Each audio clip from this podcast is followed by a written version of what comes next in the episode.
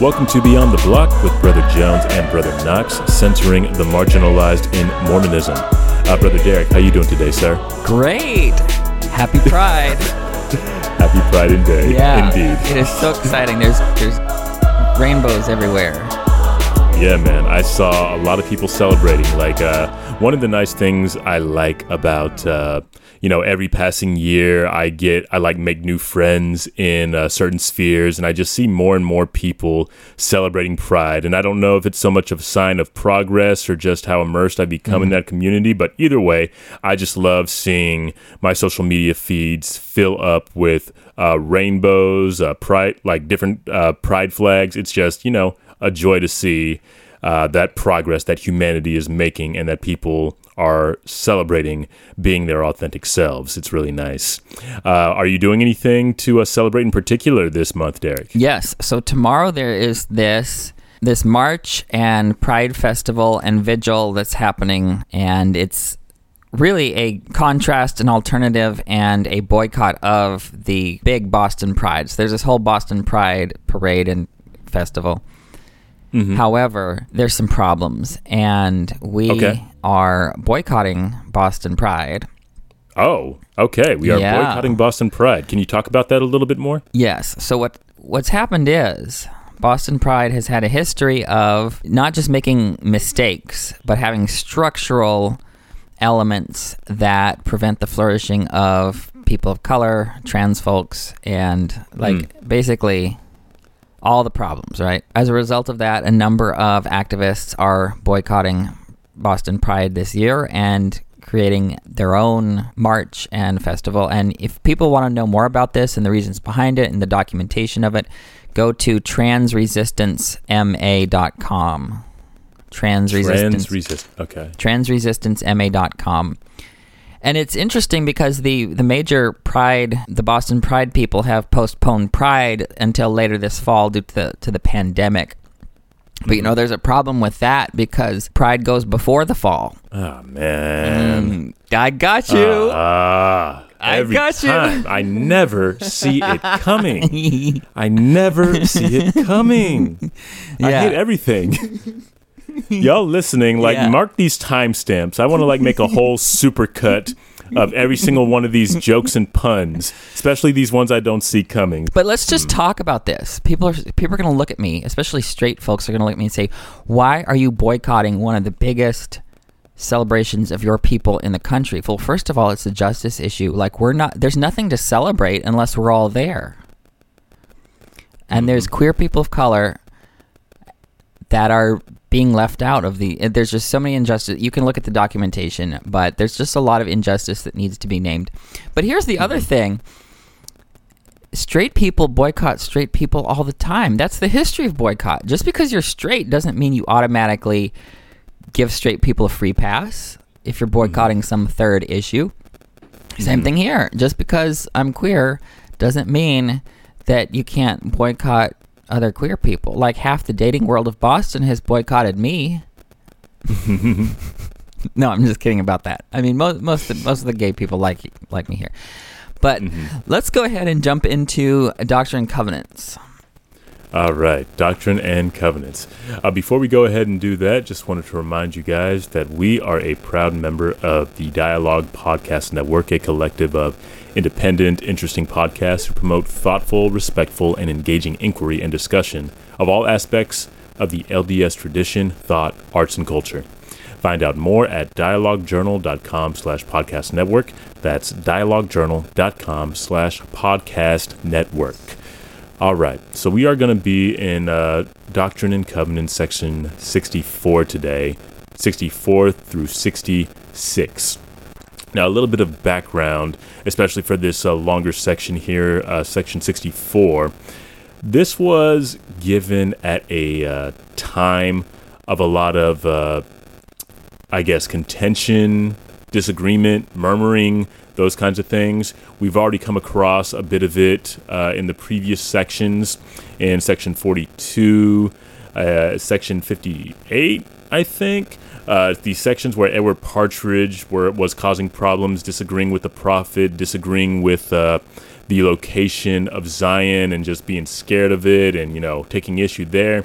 We also read about Ezra Booth and uh, Isaac Morley, who also took issue with the prophet and failed to properly fill their missions. They were also chastised for not opening their mouths and uh, finding fault with Joseph. Isaac Morley would actually end up repenting, mm-hmm, but uh, Ezra mm-hmm. Booth, uh, he would end up maintaining his grievances. And that's more or less the uh, context in which we get uh, Section 64. Uh, there is a rather unfortunate footnote to uh, Ezra Booth's story. We do know that he would end up apostatizing from the church, and this is about five months into his membership. Um, but uh, this is, again, more or less the context in which we are receiving Section 64. The Lord is talking about these folks, talking about forgiveness, and uh, talking about these, uh, these people. So let's go ahead and uh, dive into the content. I believe you are the first person uh, with something to say about uh, these verses, Derek. So why don't you go ahead and begin? So I just want to start with verse 2. It says, I will that ye should overcome the world, wherefore I will have compassion on you. And I want to talk about this overcoming the world because I think so much of what has happened in our church's history and our present is that we accommodate the world, the world of injustice, and it somehow sneaks in and creeps in and infects our church with injustices that aren't even native to our church. Like it's not in mm-hmm. our they're not in our sources, they're not actually from God. We just mm-hmm. pick them up from the surrounding culture. Mm-hmm. mm-hmm. Especially racism, sexism, and homophobia are some of the injustices that I'm thinking of. And yeah, they were in the world time. before they were ever in the church. Right? Mm. People are saying, "Oh, this this policy comes from God." Well, everyone else in the world had that policy. You know, it it can't come from the Lord. I don't know if I can explain my logic around this, but let me try. Awesome. These anti-gay positions, for example, that have predominated in our church are not special knowledge from God. It's okay. not framed that way. It's not like, oh, we have some truth that the rest of the world doesn't have because of our special bat phone, heaven to God phone. You know what I'm talking about? That special bat phone? Yeah. Yeah. Yeah. I'm old enough to get that reference, Derek. Now, um, but yeah, so these the the church's approach, or I should say, the church leaders' approach to uh, the anti-gay positions, are very similar or they're basically exactly the same as the positions of the Protestant Catholic worlds that saturated the restored church. If you look at this is really interesting. If you go back and look at the anti-gay propaganda in the church from the 60s and 70s, which I've done for fun by the way. okay. If you look at the reasoning that was given by Spencer W. Kimball, it's not about sealing, it's not about eternal families, it's not about well, they're not sealed, therefore they can't be exalted, and they can't be exalted because they're not sealed, and the family proclamation and all that. No, none of that was was there. What happened is there was no asking of the Lord.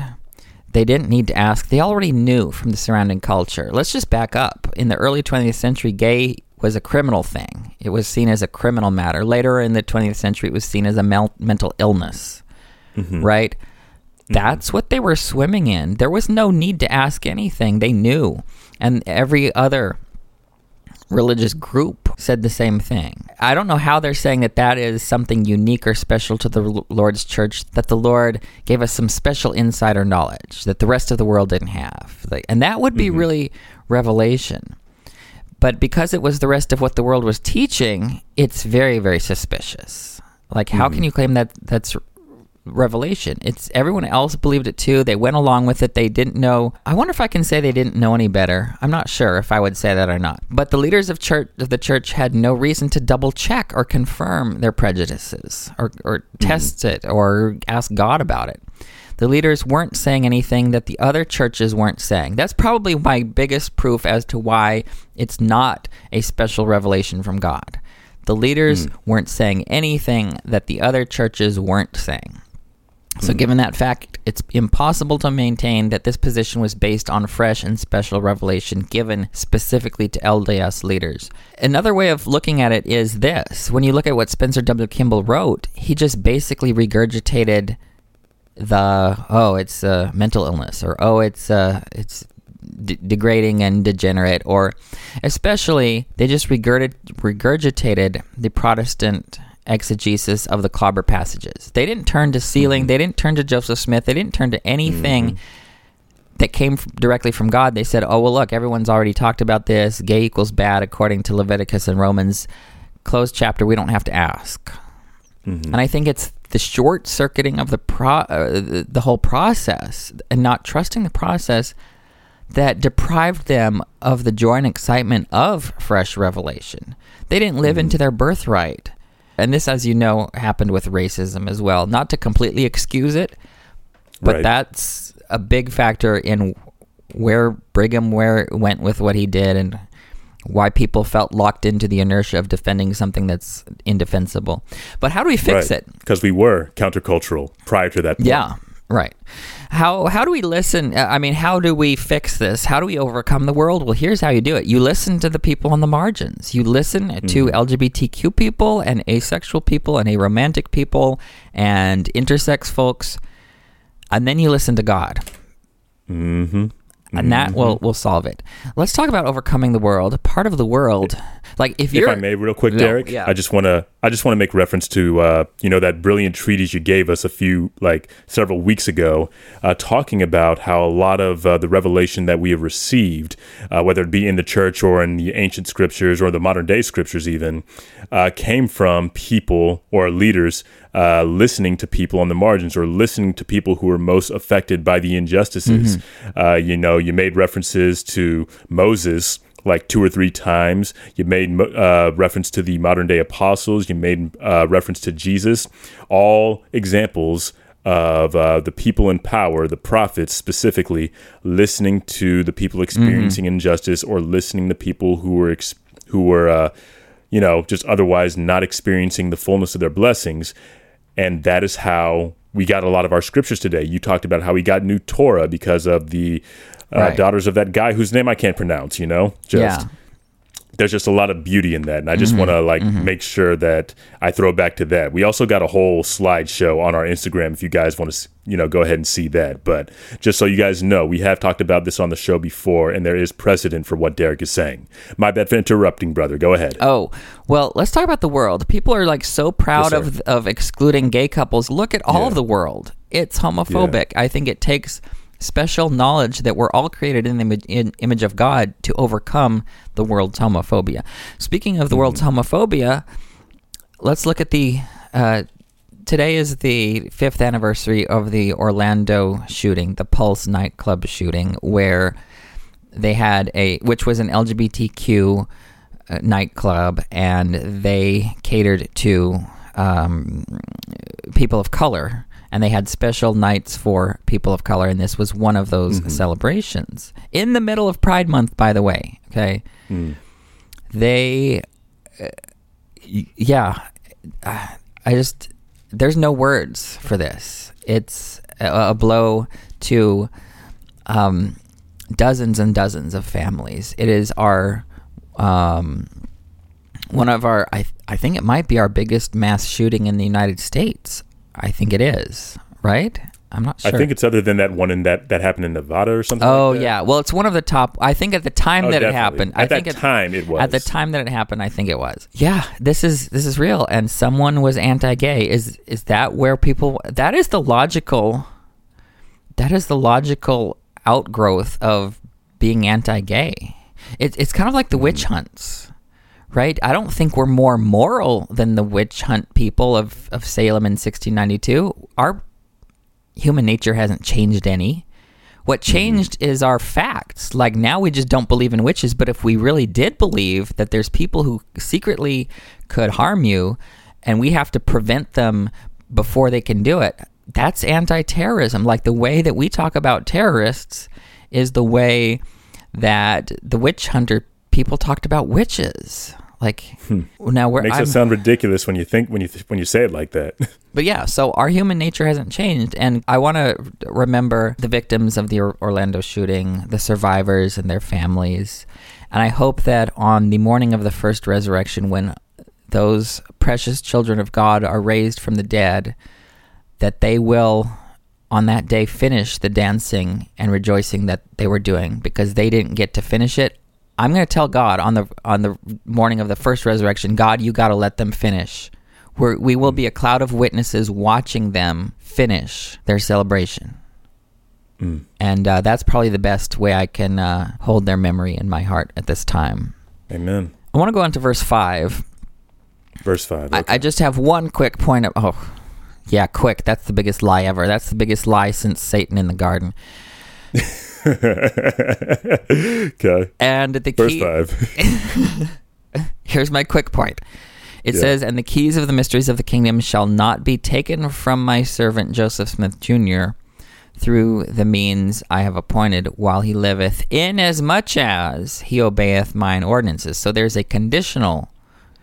There's a conditional clause here that it won't be taken away as long as he obeys. If he doesn't obey, there's no guarantee. So my point is that the authority of prophets is conditional. We see this throughout every one of the standard works.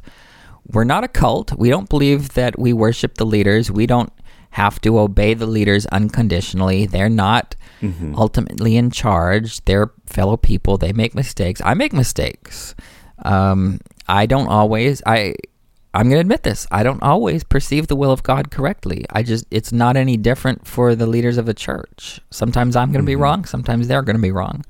And also notice that verse 7, speaking of Joseph Smith, explicitly says he has sinned. Right? So that's my quick point. Now you do you have any follow-up thoughts on that? I don't really. Um, I mean, we talk about this a lot on the show about how. Uh, I mean, I don't think this is even the first time we've said that. Uh, you know, the prophet's authority is conditional. We've talked about this, uh, particularly around um, our policies affecting uh, LGBTQ folks. We've talked about it when it came to uh, when it came to Black folks, and uh, I don't think I have anything necessarily new uh, to say to that particular point, except to you know just highlight the witness that you found in yet another uh, scripture. So uh, thank you Yeah. for that. Well, here's something that I need to ask you because I'm not a lifelong member of the church. I wasn't enculturated in this context.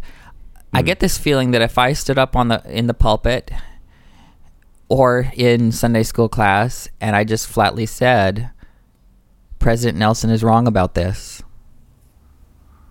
that's a big no-no. I, I get this impression that we just don't do that. Why is that the case? Why shouldn't I be? F- this isn't a cult. This isn't a mm-hmm. mind control game where whatever someone says goes automatically. But so why do we culturally have this taboo around just getting up and say, you know what, we're wrong on this. President Nelson is wrong, and here's why. why why don't we? Why aren't we like, quote allowed to say that? Or what am I? Yeah, why? Well, um, I'm saying this as somebody whose favorite primary song to sing was Follow the Prophet when I was in primary. And we sang all the verses when I was in primary. That has been drilled into our heads for a long time. This idea that you should follow the prophet if we don't want to go astray, and to follow the prophet because he knows the way. So if somebody gets up and says, following the prophet in this particular instance will make you go astray. It just it's a very jarring thing to hear and you know, a very jarring thing to have to wrestle with if it is true. Like I can't tell you how many people have wanted to speak to me or have confided in me their struggles because they are struggling so hard and in, in trying to reconcile their friendship with their LGBTQ friends, but at the same time reconcile that friendship, those friendships that they say are loving, with their faith that says that those same people are not entitled to the same blessings that they receive, um, you know, basically because of their orientation. Um, it's a it never it hasn't really gotten easier for me at, at this point in my life to listen to somebody affirm church policy while also affirming that they love their LGBTQ friends.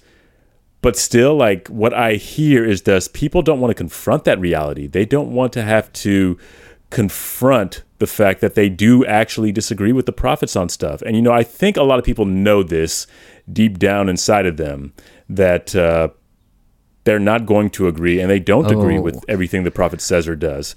But having to confront that means having to do a deep theological cleansing of these so-called truths that they learn from a very young age mm-hmm. like having to listen to somebody say that President Nelson is wrong about something is going to spark a lot of work that I don't want to do, that a lot of people don't want to do. And I feel like that's what this is about at the end of the day. This is why people cling so hard to conspiracy theories or to racism, homophobia, or you know any other ism or phobia because clinging to those things in the name of Christ validates these errant parts of their personality. It tells them that they are okay being this way. So when you get up there and say President Nelson is wrong about that, just like anything else, that is a challenge to who I am as a person, to what I have believed mm-hmm. for my entire life.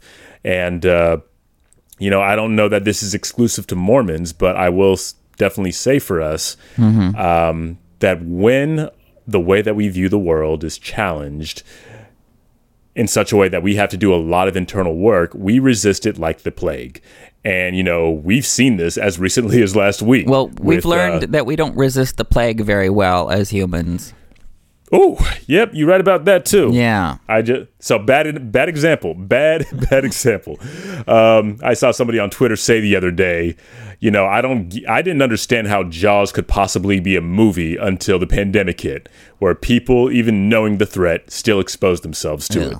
So, my bad. Bad analogy. I don't even think I will say avoid it like the plague anymore after this past year and a half cuz that's just a bad example.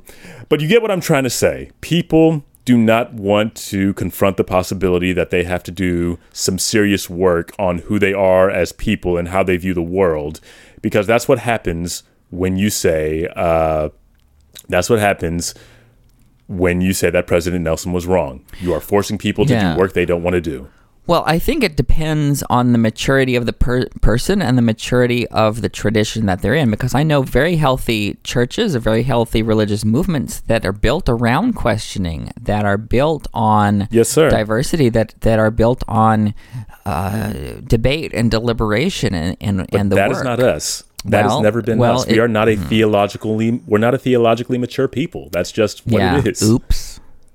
Uh, that we're not raised that way. We're not conditioned to be that. Well, I guess I am, I, but I think I'm. I well, you a lot are, of, but you weren't raised in the church. Right. I'm saying that we, as a people, Mormons, like born and raised in the covenant, no. people that have been part of us for a long time, we're not conditioned to be theologically mature. We're just not. Well, I just want to say something about follow the prophet. Uh huh. Every time someone says follow the prophet, you need to pair that with Joseph's saying that a prophet is only a prophet when he acts as such. Mm-hmm. Like if he's not, it's not a stat. It's kind of the word prophet is kind of like the word ally. It's not an identity. It's either in that moment you are acting as an ally or not, or you are acting as a prophet or not. Let's look at examples. Um, the prophet Jonah, when he said, "I don't want to proclaim repentance." Uh, forgiveness and the opportunity of repentance to the Ninevites, that's not an example you want to follow. That's an example of what you don't want to do. So what we've got uh-huh. is we should go from um, follow the prophet to swallow the prophet, which is what the fish did. And oh. um, but but my, my point is just because someone is quote a prophet doesn't mean mm-hmm. they're infallible doesn't mean that they're not Correct. accountable accountability Correct. is what builds trust like if a yes, if a prophet on, uh, of the lord wants to build trust demonstrating accountability is the one thing that will make them reliable because yes, we know that, yes, that sir. what they're doing is tested it's tried it's it's been refined in the fire. It's been proven, right?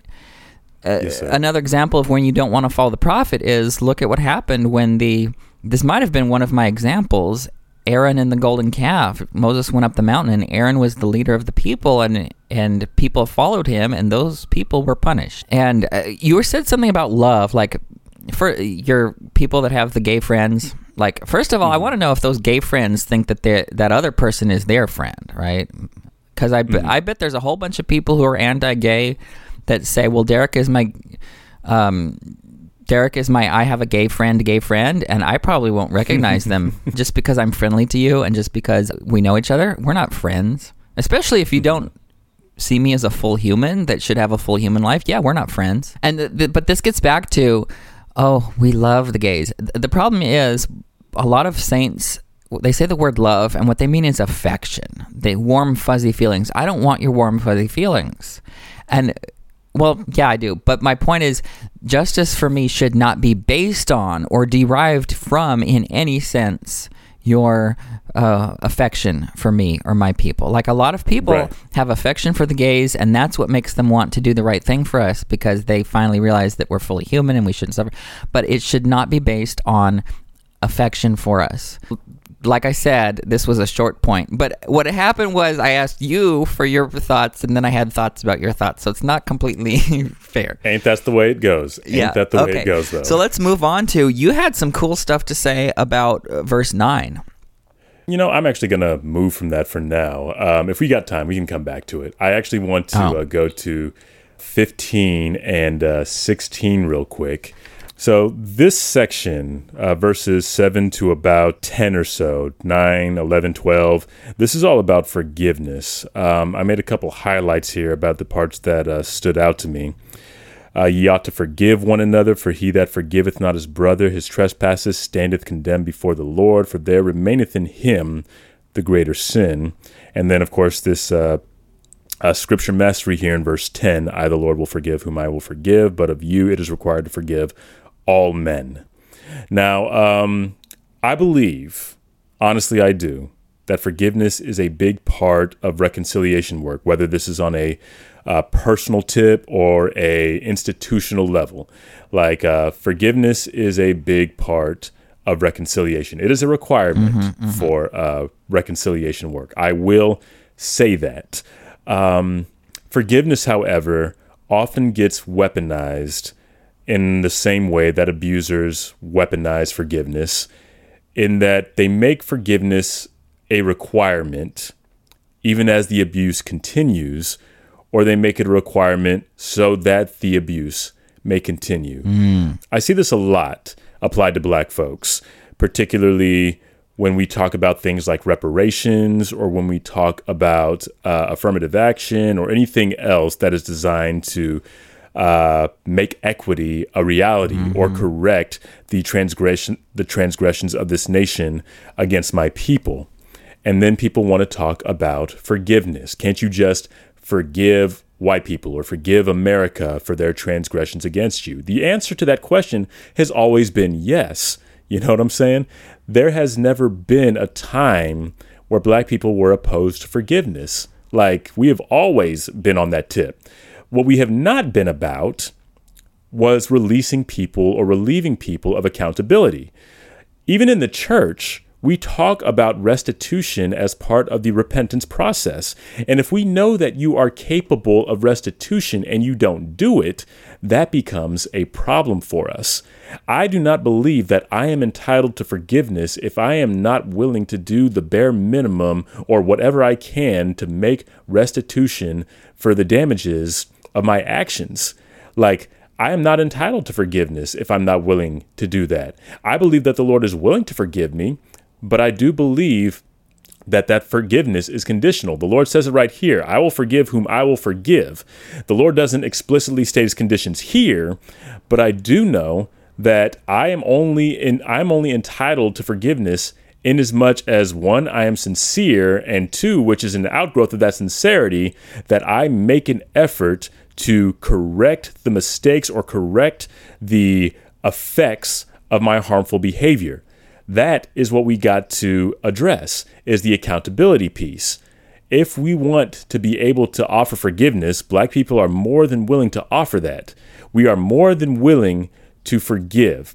But here's the thing. If you got the if you got the means to correct injustice, mm-hmm. the mm-hmm. means to set right those things which are wrong, and the means to stop abuse and you choose not to do that, then that is not then anything else, a complete pardon would be wrong. That would be letting you transgress mm-hmm. our mm-hmm. boundaries. And this is, you know, I think there's a bigger conversation that we can have here about the relationship between forgiveness and boundaries as well. I definitely recommend uh, this book called Boundaries by these two doctors. It's been uh, super helpful for me in uh, learning about bound- boundaries from a Christian perspective because I, f- I find that Christians are particularly bad at setting boundaries, but uh, that particular work really sets into uh, really puts into a different perspective what it's like to be a Christian with boundaries, taking examples from the life of Jesus Christ himself and how we can apply that in our lives. So I don't, I'm not going to say any more about that in particular.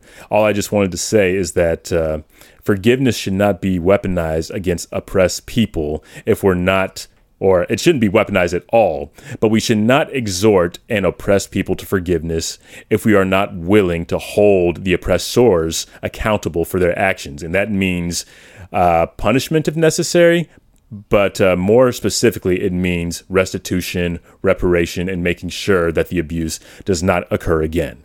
Because otherwise, um, that forgiveness can't really occur if because the because the uh, behavior will still persist and the damage will still be done. Yeah, I think it's uh, an issue of well, where's the power dynamic? Is it the person with more power asking forgiveness from the person with less?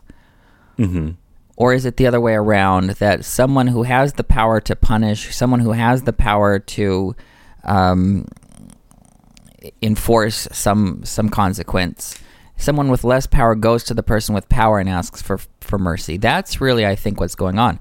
It, it's really backwards for the people with more power and more resources to go and ask for forgiveness from those with less. That's kind of like those student loan people. They totally have way more power than I do. Like I owe them money. They're the ones with the power. They they have lots of money. They have my they own my debt. So the thing it would be really weird for them to come and ask me for forgiveness, right? I'm the one uh-huh. that needs to ask them for some for, from debt forgiveness. So mm-hmm. that's really something to to name.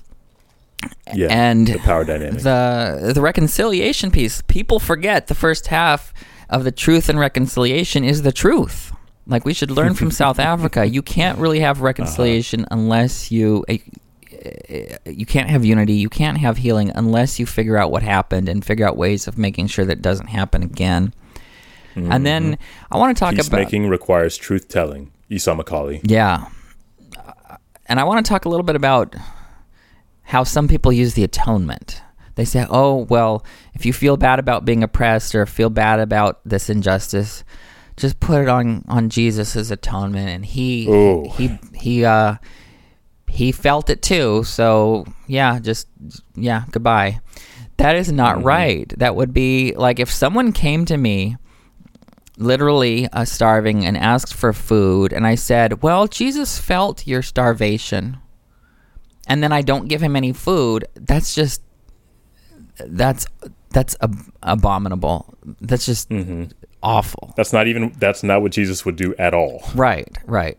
So if you just use, well, the atonement covered your pain as a way of putting uh, oppressed people in their place, you have totally missed the whole point of the atonement, which is to heal, which is to not just give a anesthetic to the pain, but to to go down to the root cause. Let me give a good example of this. Let's talk about the raising of Lazarus in John chapter 11 people miss the second part of the what happened. So obviously Lazarus was dead and Jesus raised him from the dead and called him out of the tomb and says Lazarus come out. But then here's what happens. He tells the people that's to, to unbind him and let him go free. So yeah, Jesus does his part, but then we have to work it out mm-hmm. in community. So yeah, you can say, well, Jesus covered your your starvation in the atonement, but then it's us up to us to actually embody Christ in the world and feed Right. them. Right.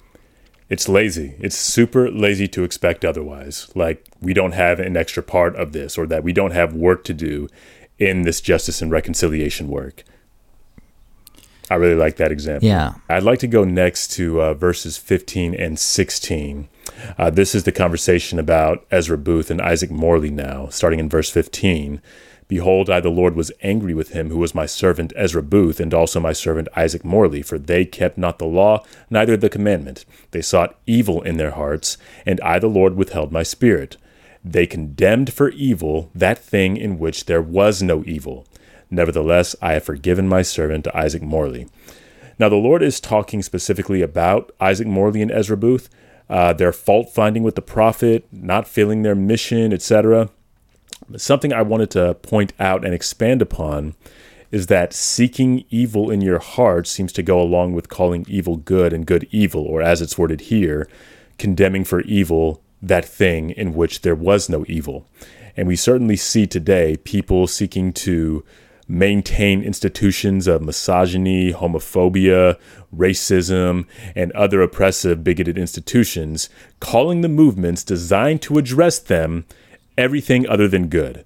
Most recently, we see people out here talking about CRT, complaining about CRT. Ooh.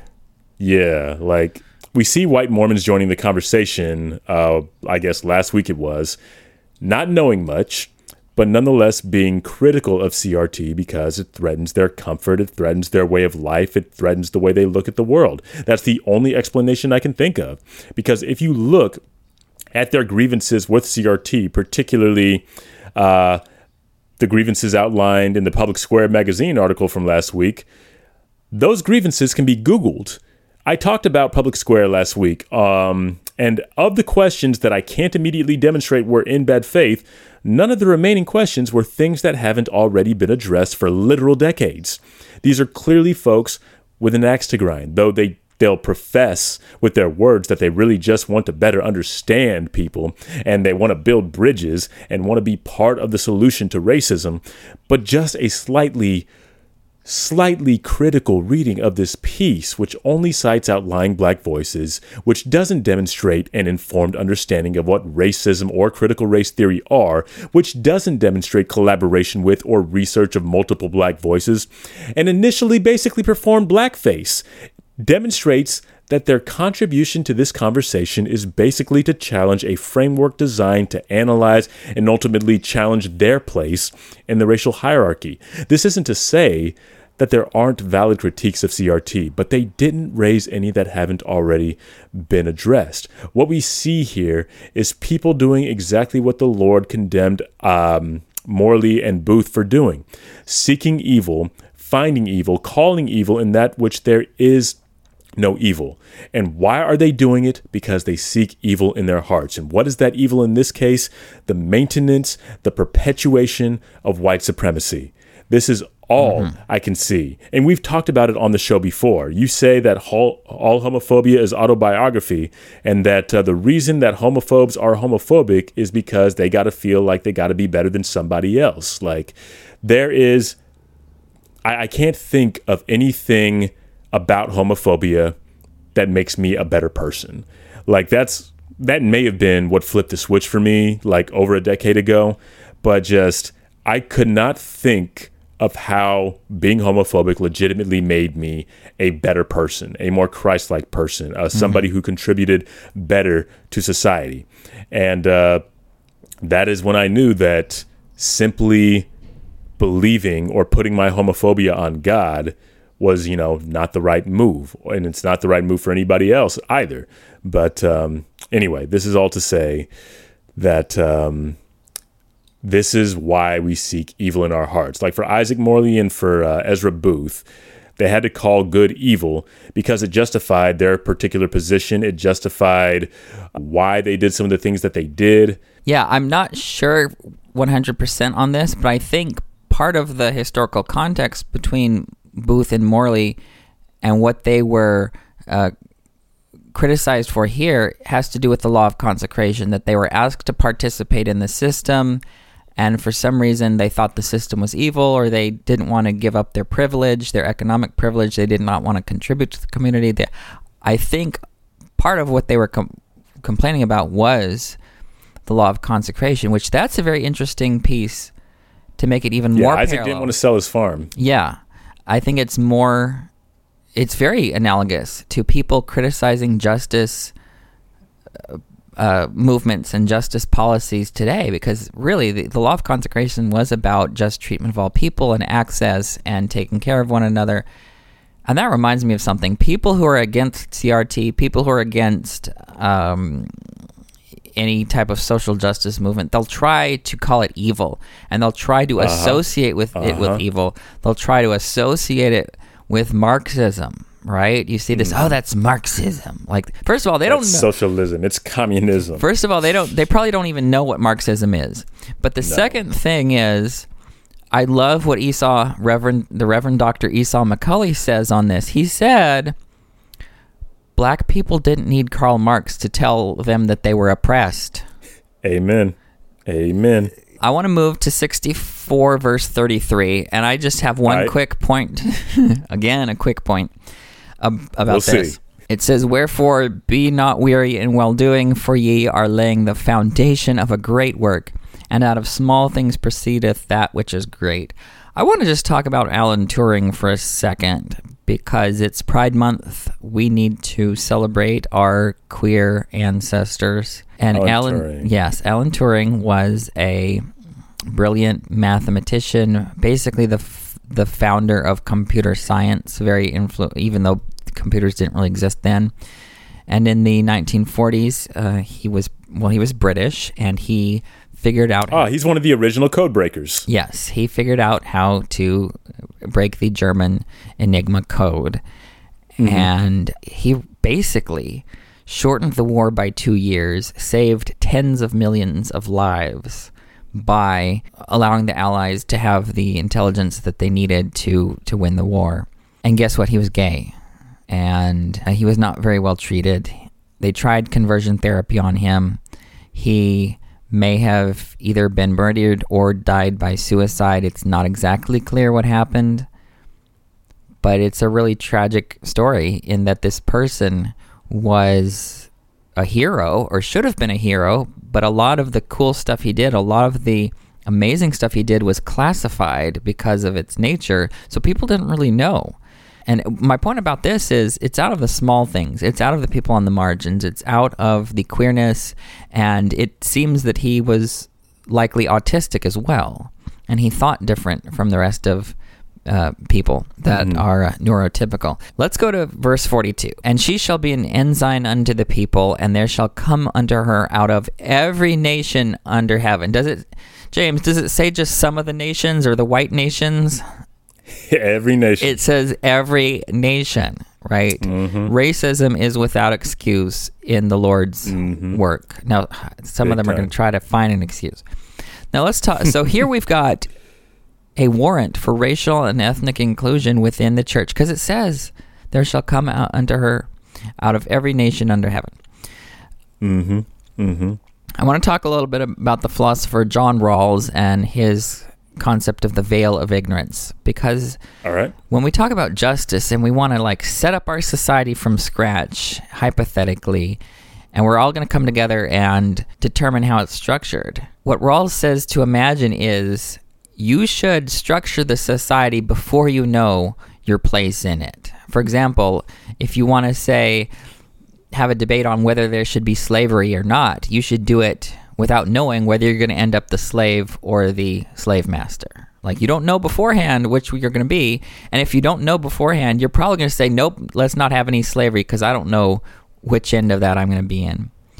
Mm-hmm. I think that is something that speaks about discrimination. Like, would you support racial discrimination in in any organization if you didn't know which end of it you were going to be on? I'm like, no, we're we, wouldn't have it. Like all of these structural injustices, we wouldn't have if we made the decisions about the structure behind the veil of ignorance. And this is the good ignorance. Like, A lot of people say ignorance is bad, but what it is is the ignorance of you don't you hypothetically don't know which end of the injustice you're going to be on.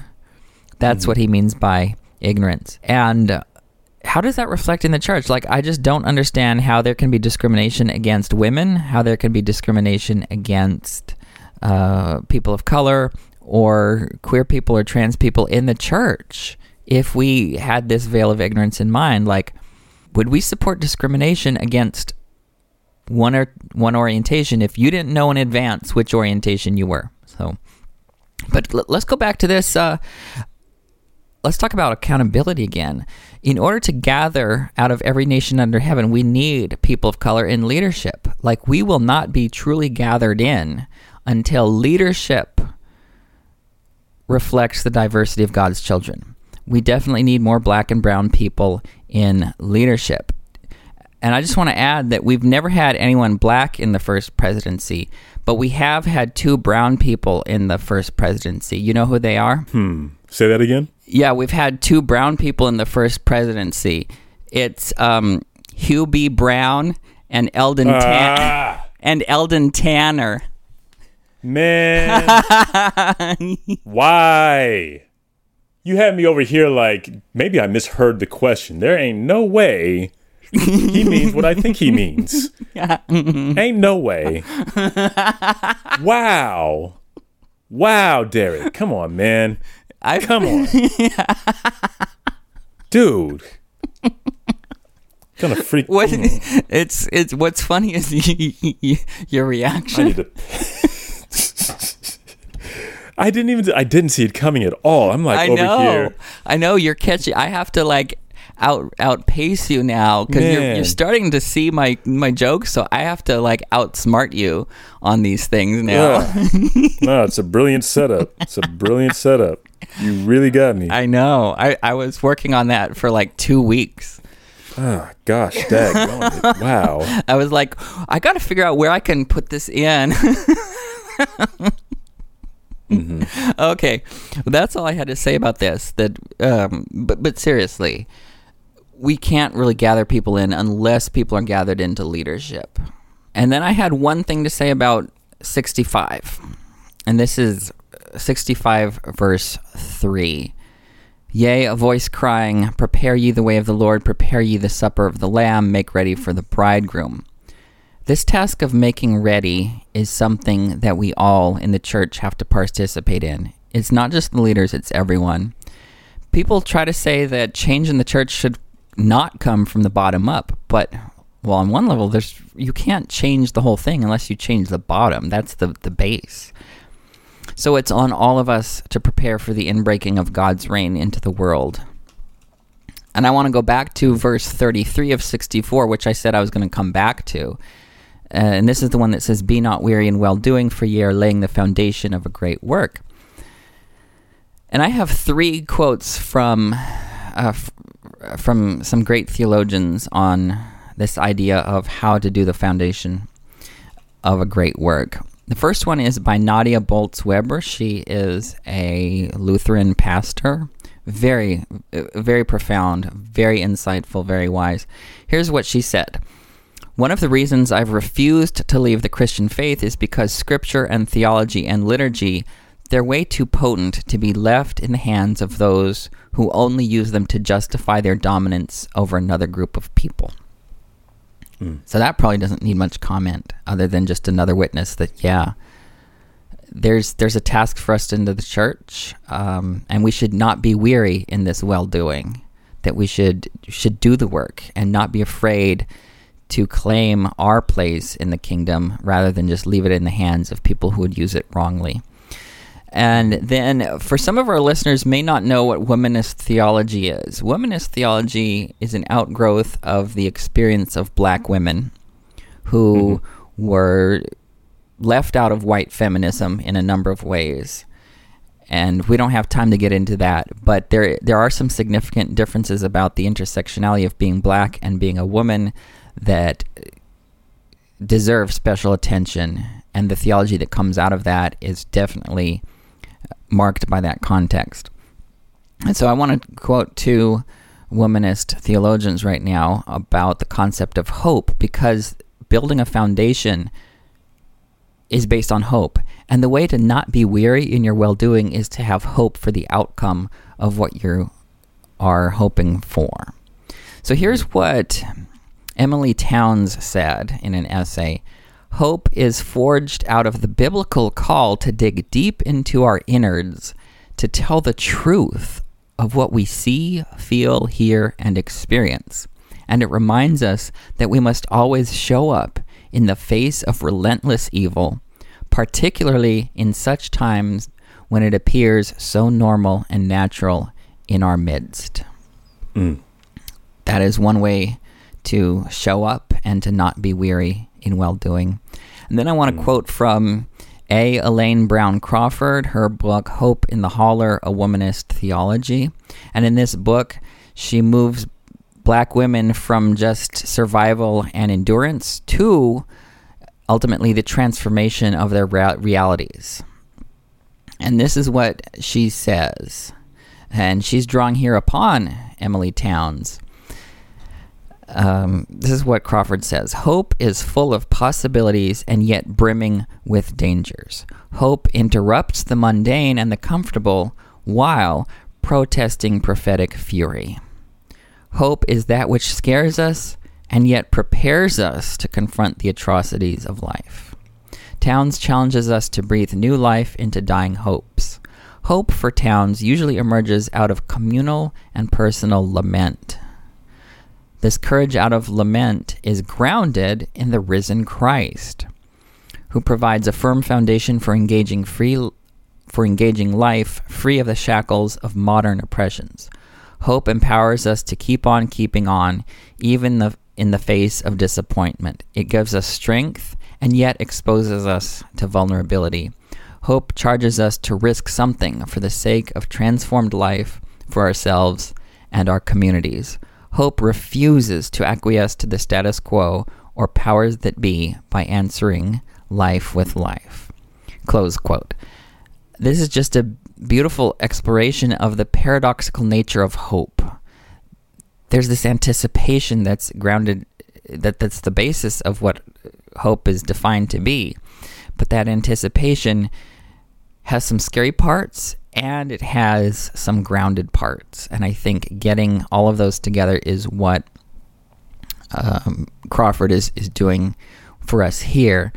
And all of this wisdom is what helps us not be weary in well doing. It helps us lay a foundation of a great work, and it testifies to the fact that out of small things comes that which is great. Amen.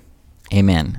Well, let's go ahead and wrap things up. But before we do, just want to remind you guys that Dialogue, a Journal of Mormon Thought, is proud to offer two new podcast features. The first is Dialogue Heritage, which traces the history of the journal over the last 50 plus years to situate it in LDS history more generally.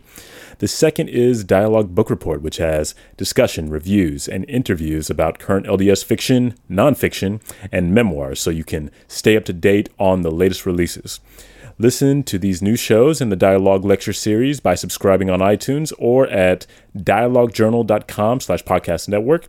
That is dialoguejournal.com slash podcast network. Uh, Brother Derek, where can folks find us? Uh, you can find me sitting in my room preparing jokes. Gosh darn it. Yeah, you can totally do that. You yeah, can I mean, totally do that. yeah, like I'm gonna never forget this. The I, I I trapped you with the two brown people in You the first presidency. You did. Although we did really have me. we did have a brown prophet in the Book of Mormon, Samuel the Lamanite. Yes, we did. and Mm-hmm. which goes to show you that they didn't they didn't listen to him.